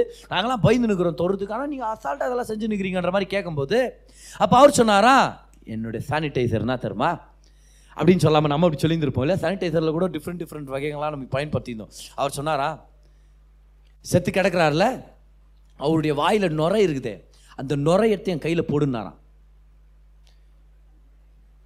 கையை கொஞ்சம் நம்ம அப்படி மடிச்சு வைக்கிறது நம்மளுக்கு என்ன வருதா இல்லையா? நம்மளுக்கு என்ன சார் என்ன சார் பண்ணுகிறீங்க? கர்த்தர் காப்பாத்தினுங்கிறார். அவர் சொல்கிறார் நான் எப்படி இது நடக்குதுன்னு காமிக்கிறேன் பாரு அப்படின்னு. அங்கே இருக்கிற நுரை எடுத்து அது ஃபுல்லாக கிருமிகள் பியூபானிக் பிளேகுடைய கிருமிகள். அந்த கிருமி நிறைஞ்ச நுரை எடுத்து அவருடைய கையில் போட்டாங்களாம் பார். மைக்ரோஸ்கோப் இருந்திருக்கு. அந்த மைக்ரோஸ்கோப் கீழே இவரோட கை வச்சு இப்போ போடுங்க உடனே அந்த நுரையை தூக்கி போட்டாங்களாம் பார். போட்ட உடனே அதில் நிறைய கிருமிகள் மதந்து இருந்துச்சாம். மைக்ரோஸ்கோப் வழியாக அந்த மெடிக்கல் ப்ரொஃபஷனல்ஸ் பார்க்குறாங்க அவருடைய கையை அந்த கிருமிகள் தொட்ட உடனே அத்தனை கிருமிகள் அப்படியே சுருங்கி செத்துருதான் இவங்க கேட்டாங்களா என்ன சார் ஆச்சரியம் இது? உங்கள் கையில் பட்டவன் அப்படியே சுருங்கி செத்துட்டோன்னே அவர் சொன்னாரா this is the law of the spirit of life in Christ Jesus கிறிஸ்து இயேசுக்குள்ள இருக்கிற ஆவியின் ஜீவனுடைய ஆவியின் பிரமாணம் இது. நான் உலகத்தின் பிரமாணத்தின் படி வாழல சாபத்தின் பிரமாணத்தின் படி வாழல. பரிசுத்த ஆவியானவர் எனக்குள்ள இருக்கிறார் தெரியுமா? அது மூலமா ஒரு ஜீவன் வருது பார். அந்த ஜீவன் எல்லாம் மரணத்தையும் சாகடிச்சு போட்டுரும். என்ன மாதிரி ஒரு விசுவாசம் பாருங்க அந்த தேவ மனுஷனுக்கு. என்ன மாதிரி ஒரு வெளிப்பாடு? இன்றைக்கி நம்ம மேலே கர்த்தருடைய இன்விசிபிள் கரம் நம்ம மேலே தங்கியிருக்குது. நம்ம பிள்ளைகள் மேலே கர்த்தருடைய பாதுகாப்பு இருக்குது. கர்த்தர் நம்மளை பலப்படுத்துகிறார் கர்த்தர் நம்மளை ஆசீர்வதிக்கிறார். வர யோபுடைய பிள்ளைகளுக்கு ஒரு பெரிய அளவில் பாதுகாப்பை தேவன் ஏற்படுத்தியிருந்தார். தெரியுமா உங்களுக்கு அது? வேதத்தில் நம்ம படிக்கிறோம். யோப் முதலாம் புத்தகத்தில். யோபுடைய பிள்ளைகள் மேலே எப்பவுமே ஒரு பாதுகாப்பு இருந்துச்சு. ஆனால் ஒரு நாள் யோபு தன்னுடைய சுயநீதியாலையும் பயத்தினாலையும் அந்த பாதுகாப்பை அவங்களுக்கு இல்லாத மாதிரி பண்ணி விட்டுக்கிறார். அப்போ தேவன் முன்னாடி போய் பிசாசானவன் சொல்கிறான் இதை யோபுன்றவன் என் என் கையில் தான் ஒப்பு கொடுக்கப்பட்டுக்கிறான். ஆனால் அவனை ஒன்றும் பண்ண முடிய மாட்டேங்குது. அப்போ ஆண்டவர் கேட்குறாரு சரி இப்போ என்ன வேணுன்ற மாதிரி ஒரு ஒரு ச- ஒரு ஒரு கான்வர்சேஷன் நடக்குது பாரு அந்த இடத்துல. அப்போ பிசாசானவன் கம்ப்ளைண்ட் பண்ணுறான் அவன் தான் ஏற்கனவே கையில் இருக்கிறான்ல. இப்போ ஆண்டவரும் ஒத்துக்கிறார். ஆமாம் அவன் ஏற்கனவே உன் கையில் தான் இருக்கிறான். ஆனால் நீங்கள் அவனை சுற்றிலும் ஒரு வேலி போட்டிருக்கிறீங்களே. பார் இது யாருக்கும் தெரியல. யார் கண்ணுக்கும் தெரியல. ஆனால் யார் கண்ணுக்கு தெரிஞ்சது? பிசாஸ் கண்ணுக்கு. மனுஷருங்க கண்ணுக்கு தெரியாத மாதிரி ஒரு வேலையை கர்த்தர் நம்ம குடும்பத்துக்கு நம்ம குடும்பத்தில் சரௌண்ட் பண்ணி வச்சிருக்கிறார். நம்ம பிள்ளைகளை சரௌண்ட் பண்ணி வச்சிருக்கிறார். ஒன்று கண்ணுக்கு தெரியாத வேலி நம்ம கண்களுக்கு நம்மளுடைய வாழ்க்கையின் சுற்றி இருக்குது நம்மளுடைய குடும்பத்தை சுற்றி இருக்குது. அப்போ எந்த ஜனங்களுக்கும் தெரியாத ஒரு வேலியை கர்த்தர் போட்டு வச்சிருந்தார். பிசாசானவன் அதனால தான் யோபுடைய பிள்ளைகளை தொடவே முடியலாம் பார். ரெட் சி செங்கடல்ல ஒரு விதமான ஃப்ளவுண்டர் ஃப்ளவுண்டர்னா இந்த சப்பையான மீன் வகைகள். ஓகே ரொம்ப சின்ன சின்ன மீன்கள் அதெல்லாம். இந்த ஃப்ளவுண்டர் வகையில் நைன்டீன் செவன்ட்டீஸில் கண்டுபிடிச்சாங்க. இந்த மாதிரி மீன்கள் இருக்குது அப்படின்னு. அது இந்த ட்ரெட் சீல இருக்கிறதுனால. செங்கடலில் இருக்கிறதுனால அதுக்கு ஒரு பேர் வச்சாங்க. மோசஸ் சோலுன்னு ஏன்னா ரெட் சி வழியாக தான் மோசஸ் இஸ்ரவேல் ஜனங்களை அந்த கடலை கடந்து கொண்டு போகிறார் இல்லையா? ஸோ மோசஸ் சோல் சோல்னா அவருடைய பாதத்துடைய அடின்ற மாதிரில மோசஸ் சோல் அந்த மீன் அது. என்ன ஆச்சரியம்னா இந்த சின்ன மீனுடைய வல்லம் என்னன்னா நிறைய ஷார்க்னு இருக்கிற இடத்துல தான் அது வாழுமா? நிறைய சுறா மீன் இப்போ சுறா மீன்க தான் கடல்லே ரொம்ப டேஞ்சரஸான மீன் வகைகளில் ஒன்று சுறா மீன்க இருக்கிற இடத்துல இந்த மாதிரி மீன்களெல்லாம் சாப்பிட்ற இடத்துல இந்த மீன் வாழ்ந்துட்டு இருக்குது. ஆனால் இந்த மீனை மட்டும் சுறா மீன்க சா- இல்லையா?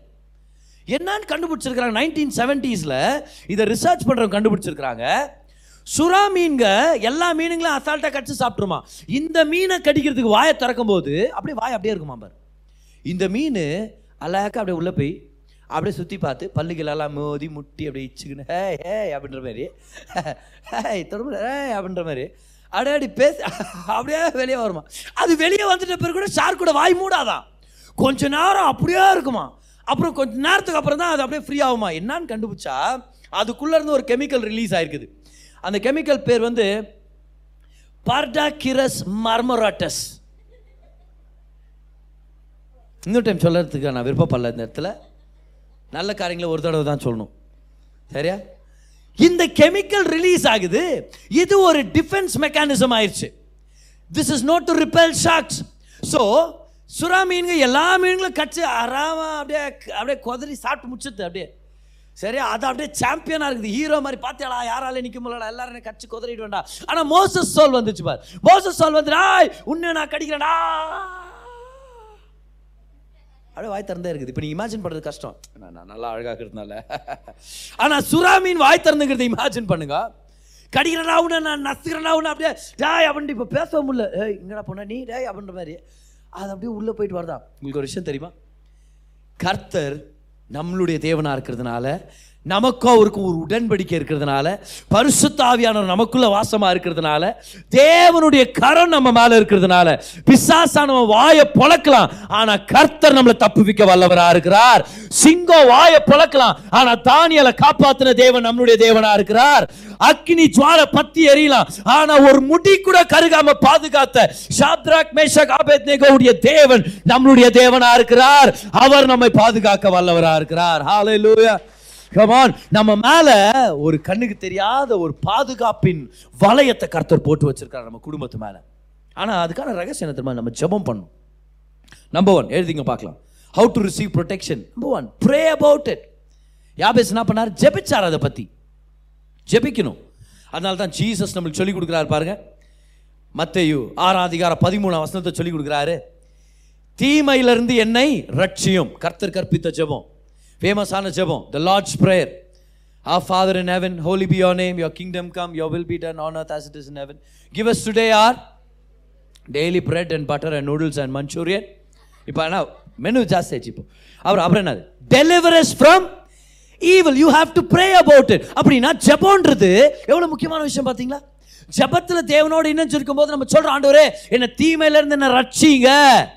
அப்போ ஜெபம் பண்ணும்போது என்ன பண்ணுறாருன்னா கர்த்தர் முதலாவது நமக்காக ஒரு பாதுகாப்பை கட்டளையிடுறாரு. அதில் எந்த சந்தேகமும் இல்லை. ஆனால் இன்னொரு விஷயம் என்னன்னா அந்த தீமையான பாதையில் நம்ம போய் மாட்டிக்காத மாதிரி கர்த்தர் நம்மளுக்கு நம்மளுக்கு ஒரு சேஃப்டியை ஏற்படுத்துவார்.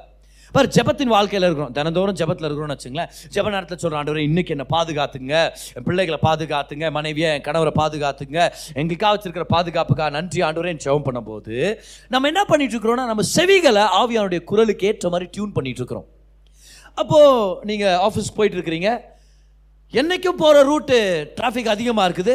ஆட்டோமேட்டிக்காக உங்களுக்கு தெரியல வேறு ரூட்டில் போயிடலாம் நீங்கள் போகிறீங்க லேட்டாக நீங்கள் கேள்விப்படுறீங்க நல்ல வேளை அந்த ரூட்டில் போகல நீ போயிருந்தனா ஒரு மணி நேரம் லேட்டாக வந்திருப்ப. ஆனால் நல்ல வேளை நீ அங்கேயே சூஸ் பண்ணிட்டே நீ. என்னாச்சு ஆவியானவர் வழி நடத்துகிறார் சில நேரம் நம்ம இமேஜின் பண்ணுவோம் பார். அந்த ரூட்டில் அந்த ஆக்சிடென்ட் நடந்துச்சா?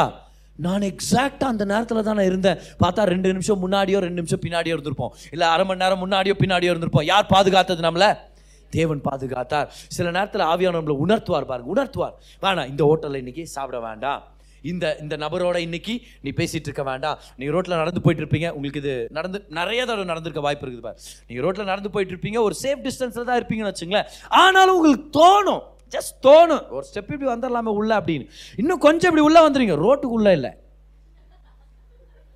இப்படி இந்த பக்கமாக ரோட்டு ஓரத்தில் வந்துடலாம்னு உங்களுக்கு தோணும். நீ இப்படி வருவீங்க ஒரு ஸ்பிளிட் செகண்டில் ஒரு பைக்கோ ஒரு காரோ வேகமாக போகும் அந்த இடத்துல. எவ்வளோ பேர் அதை அனுபவிச்சிருக்கிறீங்க?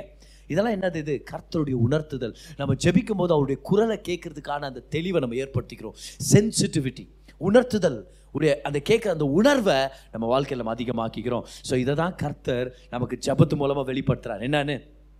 அவர் நம்மை பாதுகாக்கிறவர். அவர் நமக்காக நன்மைகளை செய்கிறவர். அவர் நமக்காக ஆசீர்வாதங்களை ஏற்படுத்துகிறவர் நம்மை காக்கிற தேவனாக இருக்கிறார். ஹalleluya அவர் நம்மை காக்கிற தேவனாக இருக்கிறார். சத்தமாக கை உயர்த்தி சொல்லுங்க பார்க்கலாம். அவருடைய கரம் என்னுடைய பாதுகாப்பு. சொல்லுங்க இன்விசிபிளான அவருடைய கரம் என்னை பாதுகாத்துட்டே இருக்குது. அவருடைய ஆவியானவர் நம்மளை வழி நடத்திட்டு இருக்கிறார் ஒவ்வொரு தடவை இதை ஞாபகம் வச்சுக்கணும் பாருங்க. அவருடைய கண்ணுக்கு தெரியாத கரம் நம்மளை பாதுகாத்து நம்மளை வழி நடத்திட்டே ஜபம் ஜெபம் பண்ணும். ரெண்டாவது என்ன தெரியுமா? ரெண்டாவது நம்ம அறிக்கை செய்யணும். அறிக்கை செய்யணும். இப்போ பாதுகாப்பின் சங்கீதம் எது? வேதத்தில். இப்போ எல்லா வசனமுமே நம்மளுக்கு தேவையான வசனம் தான் எதையுமே ஃபார்முலா ஆக்கிடக்கூடாது நம்ம. பாதுகாப்பு வேணும்னு சாம் நைன்டி ஒன் இதானவனு சாம் டுவெண்ட்டி த்ரீ அப்படின்னு. ஆனால் அதுக்கு ஃபேமஸான ஒரு சங்கீதம் எது? சாம் நைன்டி ஒன் கர்த்தரும் அதை ஏற்படுத்தியிருக்கிறார். இப்போ சங்கீதம் தொண்ணூற்றி ஒன்றில் தான் எப்ரேய வல்லுநர்கள் வல்லுனர்கள் சொல்கிறாங்க ஹீப்ரூ ஸ்காலர் சொல்கிறாங்க அதிகமான ஸ்வேர்ட்ஸ் இருக்குதான். ஸ்வேர்ட்ஸ் இப்போ எப்ரேய மொழியில் வந்து நிறைய விதமான டெக்கரேஷன் இருக்குது. இப்போ எப்படி நம்ம ஐக்கு வந்து ஒரு ஒரு புள்ளி வைக்கிறோம் ஜேக்கு ஒரு புள்ளி வைக்கிறோம் டீக்கு ஒரு கோடு போடுறோம். கரெக்டாக அந்த மாதிரி எப்ரேய மொழியில் வந்து நிறைய இந்த மாதிரி ஆர்னமெண்டேஷன்ஸ்னு சொல்லுவாங்க. சாம் நைன்டி ஒன்ல தான் அதிகமான ஆர்னமெண்டேஷன் குறிப்பிட்ட ஆர்னமெண்டேஷன் என்ன ஸ்வர்ட் பெரிய பட்டயத்தை போல இருக்கிற ஆர்னமெண்டேஷன்ஸ் நிறையா இருக்குது. அப்போ அது நிச்சயமாக தேவன் ஏற்படுத்தி இருக்கிற பாதுகாப்பின் வெளிப்பாடுகள் நிறைஞ்ச ஒரு சங்கீதம். கரெக்டா பாரு அதில் பாருங்க முதல் வருஷத்தை வந்து படிச்சுட்டு வரேன் பாருங்க. ஒரு சில வருஷம் மட்டும்தான் படிக்கிறேன். சங்கீதம் தொண்ணூற்றி ஒன்று அப்போ பாதுகாப்பை பெற்றுக்கொள்றதுக்கான ரகசியம் என்னது? முதலாக ஜெபம் பண்ணுன்னு பார்த்தோமா? ரெண்டாவது பாருங்க. உன்னதமானவரின் மறைவில் இருக்கிறவன் சர்வ வல்லவருடைய நிழலில் தங்குவான். நான் கர்த்தரை நோக்கி கர்த்தரை நோக்கி சொல்லணுமா? நீர் என் அடைக்கலம் என் கோட்டை என் தேவன். நான் நம்பி இருக்கிறவே நான் நம் நான் நம்பி இருக்கிறவர் என்று சொல்லுவேன். எல்லாரும் சொல்லுங்க சொல்லுவேன். கர்த்தரை பார்த்து சொல்லணுமா? நீங்க என் அடைக்கலம் நீங்க என் கோட்டை நீங்க என் தேவன் நான் நம்பி இருக்கிறவர் என்று சொல்லுவேன். சொல்லணும். அப்புறம் ரெண்டாவது நான் அதை அறிக்கை செய்யணும். சொல்லணும். நீங்க தான் என்னுடைய நம்பிக்கையா இருக்கிறீங்க. நீங்க தான் என் நம்பிக்கை. நீங்க வேலை செஞ்சுட்டு இருக்கும்போது உங்க பிள்ளையை பத்தி ஒரு கவலை வருது. ஐயோ பிள்ளை எங்க விளையாடிட்டு இருக்கிறானோ? இல்லைனா மக வந்து ஸ்கூல்ல படிச்சுட்டு இருக்கும்போது என்ன நடந்துட்டு இருக்குதோ? இல்லைனா மனைவியை பத்தியோ கணவரை பத்தியோ ஒரு தீமையான எண்ணம். ஏதோ ஒரு வாட்ஸ்அப் வீடியோ பார்த்துட்டீங்க? ஏதோ ஒரு ஃபேஸ்புக் வீடியோ பார்த்துட்டீங்க? ஆக்சிடென்ட் ஆகிற மாதிரி. ஏதோ ஒரு கெட்டது நடக்கிற மாதிரி யாரோ கிட்னாப் போகிற மாதிரி யாரோ அதான் ஏதோ ஒரு காயத்தை ஏற்படுத்துற மாதிரி நம்ம பார்க்குறோமா வீடியோ பயம் வருதா இல்லையா நம்மளுக்கு? ஐயோ என் பிள்ளைங்களுக்கு ஆயிருமா? இம்மீடியட்டாக பயந்து அப்படியே நம்ம பயந்துட்டு அதனாலே அது பயத்திலே நம்ம பேரலைஸ் ஆகிடக்கூடாது நம்ம வாய் திறந்து சொல்லணும். கர்த்தர் என் பிள்ளைக்கு ஒரு கேடகமாக இருப்பீங்க. கர்த்தர் நீங்கள் பாதுகாப்பாக இருப்பீங்க. பார் எனக்கு எப்போல்லாம் இந்த மாதிரி ஒரு சில பயங் பயத்தின் காரியங்கள் வருதோ என் குடும்பத்து ரிலேட்டடாக இம்மீடியட்டாக அந்த நேரத்தில் நான் சொல்கிற விஷயம் தெரியுமா? நீங்கள் ஒரு பாதுகாப்பாக இருக்கிறீங்க ஆண்டவர். உங்கள் ரத்தத்தை என் பிள்ளைகளை சு- நான் தெளிக்கிறேன். ஒரு தீர்காயுசம் நான் பேசுகிறேன் இயேசு நாமத்தில். நம்ம பேசணும் அறிக்கை செய்யணும். சங்கீதம் தொண்ணூற்றி ஒன்று பத்து பாருங்கள் பத்தாம் வசனம். பொல்லாப்பு உனக்கு நேரிடாது. எல்லாரும் சொல்லுங்க பொல்லாப்பு எனக்கு நேரிடாது. பொல்லாப்புனா தீமை. தீமை எனக்கு நேரிடாது. ஓ இந்த அருமையான ஒரு ப்ராமிஸ் அது. எனக்கு தீமையே நடக்காது? தைரியம் இருக்குது அப்படி சொல்கிறதுக்கு தைரியம் இருக்கிறவனுக்கு அதே மாதிரி நடக்கும். ஒரு சில பேர் ஆ இல்லை அதெல்லாம் நடக்காது. நடக்காது உனக்கு நடக்காது. ஏன் பதர் அப்படி சொல்கிறீங்க "ஆ, நான் இங்கே சொன்னேன் நீ தான் சொல்கிற இல்லை பதர் நடக்கும். ஆ நடக்கும். ஏன்? என்ன நீங்கள் சொல்கிறீங்க வாயின் வார்த்தையால் தான் ஜீவனையும் மரணத்தையும் நம்ம சூஸ் பண்ணிக்க போகிறோம் இன்னைக்கு வாயின் வார்த்தையால ஜீவனை சூஸ் பண்ணி சொல்கிறோம் நம்ம. கர்த்தர் எனக்கு பாதுகாப்பு தரும் எல்லாம் சொல்லுங்க பொல்லாப்பு எனக்கு நேரிடாது. வாதை என் கூடாரத்தை அணுகாது. இதையும் நம்ம பாடலாக பாடிடுறோம் வாதை உந்தன் கூடாரத்தை அணுகாது. வசனங்கள் பாடலாக பாடினதுனால ஐயாவுடைய பாடல்களாலே வசனத்தை நம்ம கற்றுக்குறோம் பொல்லாப்பு எனக்கு நேரிடாது. இது எல்லாமே வசனம். இதை நம்ம வாய் திறந்து அறிக்கை செய்ய கற்றுக்கணும் ஜெபிக்க கற்றுக்கணும் அறிக்கை செய்ய நல்லா சொல்லுங்க ஜெபிக்கணும். அறிக்கை செய்யணும். பாதுகாப்பு என்னுடையது. சொல்லுங்க தீங்கு என்னை துக்கப்படுத்தாது. ஒரு குடும்பம். ஜெபிக்கிற குடும்பம். அவங்க வாழ்ந்துட்டு இருந்த இடம் வந்து ஒரு யுத்த பூமி இருக்கிற இடம். யுத்த ஒரு யுத்தம் நடக்குது. அந்த யுத்தம் நடந்து முடிஞ்சிருச்சு. ஜெயிச்ச அந்த படை வீரர்கள் அந்த வழியாக தான் வரணும். இவங்க அந்த வழியாக தான் வரப்போகிறாங்கன்னு தெரிஞ்சால் என்ன பண்ணுவாங்கன்னா வர்ற வழியில் என்ன வீடு இருந்தாலும் சூறையாடுவாங்க. இறங்கி போய் அதில் இருக்கிற சொத்துங்களெல்லாம் இவங்க எத்தனை வந்துருது அவங்களை கொலை பண்ணி போட்டுருது ஏன்னா அந்த வெறித்தனம் இருக்கும். ஜெயிச்சிட்டோன்ற ஒரு கர்வம் இருக்கும். அந்த தேவையில்லாத அந்த வரட்டு கர்வத்தினால என்ன பண்ணுவாங்க? வர்றவங்களெல்லாம் வெட்டி சாச்சு தான் வருவாங்க ஏன்னா அது ஒரு மாதிரி வெறித்தனம் அது. ஸோ இவங்க என்ன இவங்கெல்லாம் பயந்தாங்களாம். ஸோ அந்த குடும்ப தகப்பன் உட்காந்து அன்றைக்கி நைட்டு வாங்க எல்லாம் ஜெபம் பண்ணலாம். ஏன்னா வர்றவங்க என்ன மாதிரி ஒரு ரத்த வெறியர்களாக இருக்கிறாங்களோ நம்மளுக்கு தெரியல. ஆனால் கர்த்தர் நம்ம பாதுகாப்பாக இருக்கிறாருன்னு சொல்லி அந்த வீட்டில் எல்லாரையும் உட்கார வச்சு ஜபம் பண்ணிட்டு எல்லாரும் படுத்து தூங்கிட்டாங்களா பாருங்க. நல்லா கவனிங்க. அன்னைக்கு நைட்டு ஜெயிச்ச அந்த சோல்ஜர்ஸ் அந்த வழியாக தான் வர்றாங்க. இவங்க வீடு ஒரு ஓரத்தில் இருக்குது ரோட்டு ஓரத்தில் இருக்குது. அதே வழியாக தான் வர்றாங்க. கூச்சல் போட்டு கத்திட்டு அப்படியே கூச்சல் போட்டு வர்றாங்க அந்த வெறித்தனத்தில். எதுவுமே செய்யல இந்த குடும்பத்தை. அடுத்த நாள் காலையில் எந்திரிக்கிறாங்க. காலையில் ஆயிடுச்சு. ஆனால் இவங்க வீடு இருட்டாக தாங்குது. ஆனால் எல்லா நாளும் வெளிச்சமாக இருக்குமே. ஜன்னல்லேருந்து ஏன் வெளிச்சம் வர மாட்டேங்குதுன்னு வெளியே போய் பார்த்தா அன்னைக்கு நைட்டு ஹெவி ஸ்னோஃபால் அதிகமான அந்த பனிமூட்டம். அதனால் என்ன ஆயிடுச்சுன்னா ரோட்டில் இருக்கிற பனியெல்லாம் அந்த பீரங்கிங்களும் அந்த யுத்தத்தின் வண்டிகளும் வர வர வர என்ன பண்ணுச்சு? ரோட்டில் இருக்கிற எல்லா பனியும் ரைட் ஒன் லெஃப்டில் போய் விழுது. கரெக்டா இந்த சத்ருவானவன் வர்ற பாதையில் இருக்கிற பனியெல்லாம் இந்த வீட்டுக்கு முன்னாடி இருக்கிற அந்த பகுதியில் விழுந்து விழுந்து விழுந்து அந்த பனியே ஒரு செவர் மாதிரி கட்டிட்டு போயிடுச்சு அப்படியே. அந்த வீடு இருக்கிறதும் தெரியல அங்க ஜனங்க இருக்கிறதும் தெரியல. இவங்க போன பாதையில் கர்த்தரே ஒரு பாதுகாப்பின் கரத்தை அந்த இடத்துல வெளிப்படுத்தி ஒரு பனியின் அந்த மதில் நிமித்தம் அவங்கள பாதுகாத்தார். அடுத்த நாள் எந்திரிச்சு பார்த்தா என்னடா இருட்டாகுதுன்னு வெளியே போய் பார்த்தா பனி செவுரு அப்படியே கட்டி கிடக்குது. கர்த்தர் பாதுகாக்க வல்லவரா இருக்கிறார். ஜெபிக்கிறது நம்மளுடைய வேலை அறிக்கை செய்யறது நம்மளுடைய வேலை நமக்கு பாதுகாப்பு கொடுக்கறது கர்த்தருடைய வேலை. யாபேஸ்க்கு தெரியும் பாருங்க எங்க அம்மா சொல்லிட்டாங்க நான் துக்கப்படுவேன்னு. என் பிறப்பு சொல்லிடுச்சு நான் துக்கப்படுவேன்ட்டு. என் வாழ்க்கையில ஆரம்பத்தையே டிசைட் பண்ணிட்டாங்க நான் துக்கமா தான் வாழ போறேன்னு. ஆனா எனக்கு ஒரு கர்த்தர் இருக்கிறார். நான் அவராலே ஒரு சேனைக்குள் பாய்வேன். அவராலே இந்த மதிலை நான் தாண்டுவேன். துக்கத்தை ஜெயிக்க முடியாதுன்னு ஜனங்க நினைக்கிறாங்க. ஆனா நான் ஜெயிக்க போறேன். ஏன்? துக்கத்தை விட பெரிய தேவனோட நான் இணைஞ்சிருக்கிறேன். அந்த தேவன் சகலத்தையும் மாற்ற வல்லவரா இருக்கான்னு சொல்லி தேவனை பார்த்து சொல்றாரு. தீங்கு என்னை துக்கப்படுத்தாதபடிக்கு உங்களுடைய கரம் என்னை பாதுகாக்கட்டும். என்ன பாதுகாக்கட்டும். பக்கத்துல இருக்க பார்த்து சொல்லுங்க பாதுகாப்பு உங்களுடையது. தீமையை கர்த்தர் ஜெயிக்க செய்வார். தீமை உங்களை அணுகாது. அப்போ இந்த உலகத்தில் நீங்கள் போய் வாழும்போது எல்லாருக்கும் நடக்கிற தீமை உங்களுக்கு நடக்கும்னு எதிர்பார்க்காதீங்க. நீங்கள் கம்பெனியில் நாலு பேருக்கு வேலையை விட்டு தூக்க போகிறாங்கன்னா உடனே ஃபஸ்ட்டு நான் தான் அப்படின்னு டிசைன் பண்ணி உட்காந்து அவ்வளோக்கூடாது நீங்கள் சொல்லுங்கள் கர்த்தருடைய நோக்கம் என் வாழ்க்கையில் நிறைவேறும். என்ன நடந்தாலும் எனக்கு பிரச்சனை இல்லை கர்த்தரே ஆதாரமாக இருக்கிறார். ஆனால் நான் கர்த்தருடைய தயவை நம்புகிறேன் எனக்கு வேலை நிச்சயம். பட் பல தடவை இதை நான் அனுபவிச்சிருக்கிறேன். பல தடவை இதை அனுபவிச்சிருக்கேன்னு சொல்லும்போது வேலையிலேருந்து நீக்கப்படுற சூழ்நிலைகள் இருக்கும்போது முக்கியமாக இந்த ரிசெஷன் டைம் டூ தௌசண்ட் நைன்லலாம் ஹெவியான ரிசெஷன் அந்த டைம் பல ஆயிரக்கணக்கான எம்ப்ளாயீஸை வந்து வேலையிலிருந்து தூக்கிட்டாங்க. உலகம் எங்கே ஒரு பெரிய ரிசெஷன் நடந்துச்சு. அந்த நேரத்தில் என் கம்பெனியில் எல்லாருக்குமே வேலை இல்லாமல் போயிடுச்சு எனக்கு ஒருத்தருக்கு மட்டும் தான் வேலை இல்லாமல் போகல எல்லாரையும் கூப்பிட்டு என் பாஸ் வந்து அப்போ நான் வேலை செஞ்சேன் டூ இயர்ஸ் வேலை செஞ்சாங்க ரெக்ரூட்மெண்ட்டில் எல்லாரையும் கூப்பிட்டு என்னுடைய பாஸ் மேடம் அவங்க சொல்கிறாங்க உனக்கு வேலை இல்லை என்னால் சம்பளம் கொடுக்க முடியாது பண கஷ்டம் வந்துச்சு நீங்கள் போய் எல்லாரையும் ஃபயர் பண்ணிட்டாங்க. என்ன கூப்பிட்டாங்க? நான் நான் எனக்கு என்ன நடக்குதுன்னு அவ்வளோ தெரில ஃபஸ்ட் ஜாப் ஃப்ரெஷர் நான். அதனால் பெரிய நிறைய விஷயங்கள்லாம் நம்மளுக்கு தெரியல. ஏன் கம்ப்யூட்டர் கூட ஆன் பண்ணுறது ஆஃப் பண்ணுறது அங்கே போய் தான் கற்றுக்கிட்டேன்னு வச்சுங்களேன் ஒரு சில விஷயம் எனக்கு தெரியும் சிஸ்டமில் வேலை செய்யுது. ஆனால் ரியலாகவே சிபியூ இது எப்படி ரீஸ்டார்ட் பண்ணுறது ரீபூட் பண்ணுறது அதெல்லாம் கூட தெரியாத அளவுக்கு தான் இருந்தேன். அதான் உண்மையை நான் சொல்ல போகிறது சரியா? ஆனால் ஃப்ரெஷராக இருந்தால் எனக்கு பெருசாக ஒன்றும் தெரில போ மேடம் உன்னை கூப்பிட்றாங்க அப்படின்னு சொன்னாங்களே கூட இருக்கிறவங்க. நான் போனேன் நான் போன உடனே சொல்கிறாங்க Chriswin I request you don't leave this company நீ போகாத. உன் ஒருத்தனை வச்சு தான் அந்த கம்பெனியை நான் அடுத்த ஒரு சில மாதம் நடத்தணும்னு சொல்லி நான் விருப்பப்படுறேன். வேறவங்க எல்லாரும் எக்ஸ்பீரியன்ஸ்டு நான் ஃப்ரெஷர் ஆனால் கர்த்தருடைய கிருபை என் மேலே இருக்குது. அவர் எனக்கு நன்மை செய்ய வல்லவராக இருக்கிறார். இப்போ ஒரு வேலை நம்மளுடைய ஆதாரம்னு சொல்ல வரல. அந்த பாஸ் தான் நம்ம ஆதாரம்னு சொல்ல வரல. ஆனால் அடுத்தவனுக்கு நடக்கிற தீமை நடக்கும் நமக்கும் நடக்கும் நம்ம எதிர்பார்க்க கூடாது நம்மளாம் வித்தியாசமானவங்க. நம்மளாம் வேற மாதிரி. ஹalleluya நம்மளாம் வேற மாதிரி. நம்மளாம் வித்தியாசமானவங்க. ஹalleluya துன்மார்க்கனுக்கு கெட்டது நடக்காமலே செத்து போவான். ஆனால் நீதிமானுக்கு கெட்டது நந்து நந்து நந்து வசனத்தில் நம்ம படிக்கிறோம். ஏழு தடவை விழுந்தாலும் எந்திரிச்சு நிற்பான் கர்த்தர் தாங்குறார். பிரச்சனையே இல்லாமல் ஒரு சில பேர் செத்து போவாங்க. ஆனால் பிரச்சனை ஆயிரம் வந்தாலும் தாண்டி ஜெயிச்சு மேலே நின்று கர்த்தர் நல்லவர் காட்டுற சந்ததி தான் நம்ம எல்லாருமே. இன்னைக்கு யாபேசுடைய ஜெபத்து நாலு முக்கியமான விஷயங்கள் நம்ம கற்றுக்கிட்டோம் நெக்ஸ்ட் வீக் இந்த ப்ரேயர் சீரீஸை ஒரு முடிவுக்கு நம்ம கொண்டு போகிற போகிறோம் நெக்ஸ்ட் தேர்ஸ்டே சரியா? இந்த ப்ரேயர் லைஃப் பற்றி ஒரு முடிவுக்கு நம்ம கொண்டு வர போகிறோம் ஒரு கன்க்ளூஷன் கொண்டு வர போகிறோம் ஆனால் நீங்களும் ஆசீர்வதிக்கப்பட்டீங்கன்னு சொல்லி நம்புற இந்த சீரீஸ் மூலமாக யாபே ஜெபம் பண்ணது போல தேவரீர் என்னை ஆசீர்வதித்து என் எல்லைகளை பெரிதாக்கி உமது கரம் என்னோடு இருந்து தீங்கு என்னை துக்கப்படுத்தாதபடிக்கு என்னை விலக்கி மீட்டு காத்தருளும். என்னை கா என்னை பாதுகாத்துங்க. கர்த்தர் உங்களோட இருக்கிறார். ஜெபம் பண்ணுறது அறிக்கை செய்கிறது நம்மளுடைய வேலை. நம்மளை பாதுகாக்கிறது அவருடைய ப்ராமிஸ் அவர் சந்தோஷமான தேவன். எத்தனை பேர் தெரியும்? அவர் நித்யானந்த தேவன். சொல்லுங்க என்னுடைய தேவன்? நித்யானந்த தேவன்.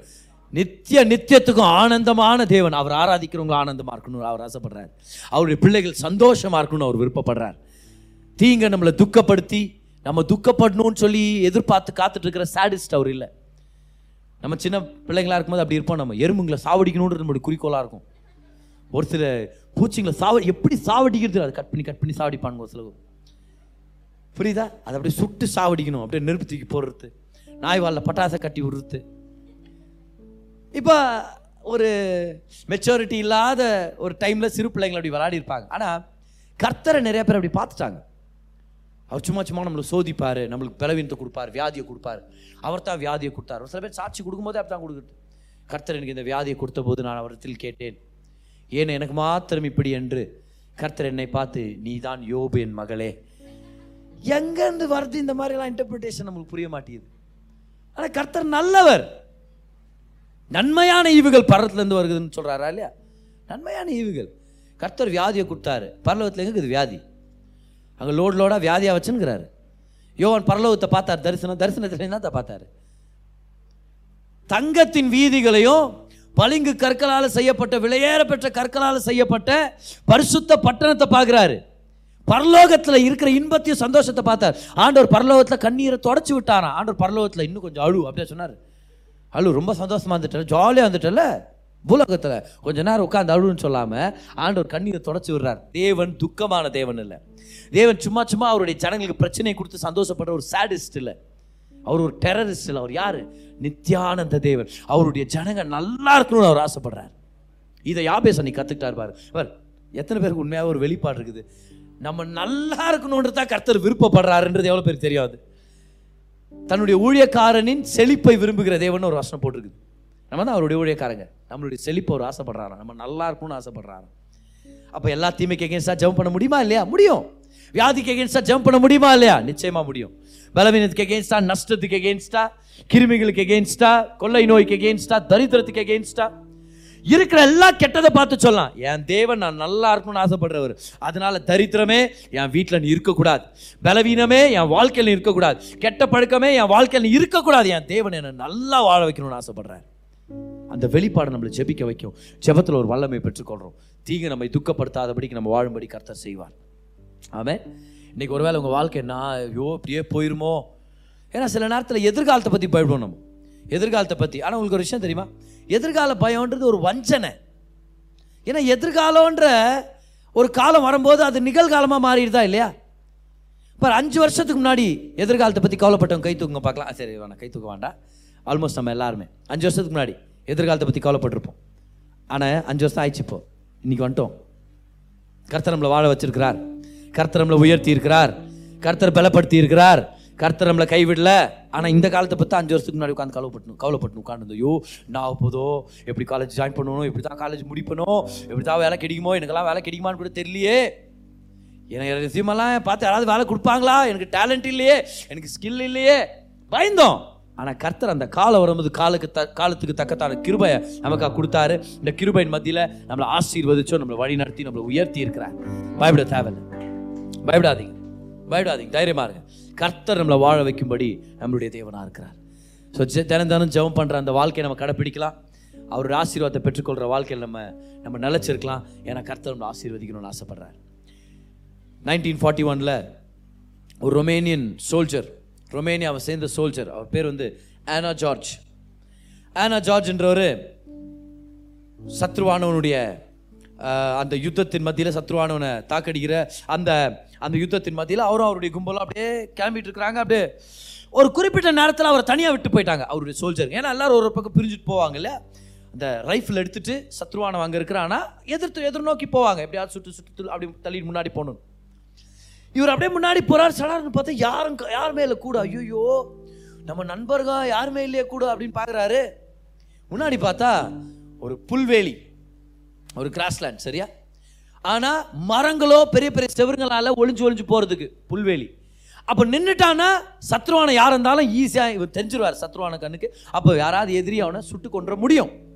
ஸோ நினச்சாராம் கொஞ்சம் தூரம் தான் புல்வேலி அதுக்கப்புறம் தாண்டிட்டோன்னா மறைஞ்சிடலாம். அங்கே ஏதோ மரம் செவுருங்க பில்டிங்கெல்லாம் இருந்திருக்கிற மாதிரி தெரியுது. கொஞ்ச நேரம் புல்வேலி என்கிட்ட வர நண்பர்கள் யாரும் இல்லை.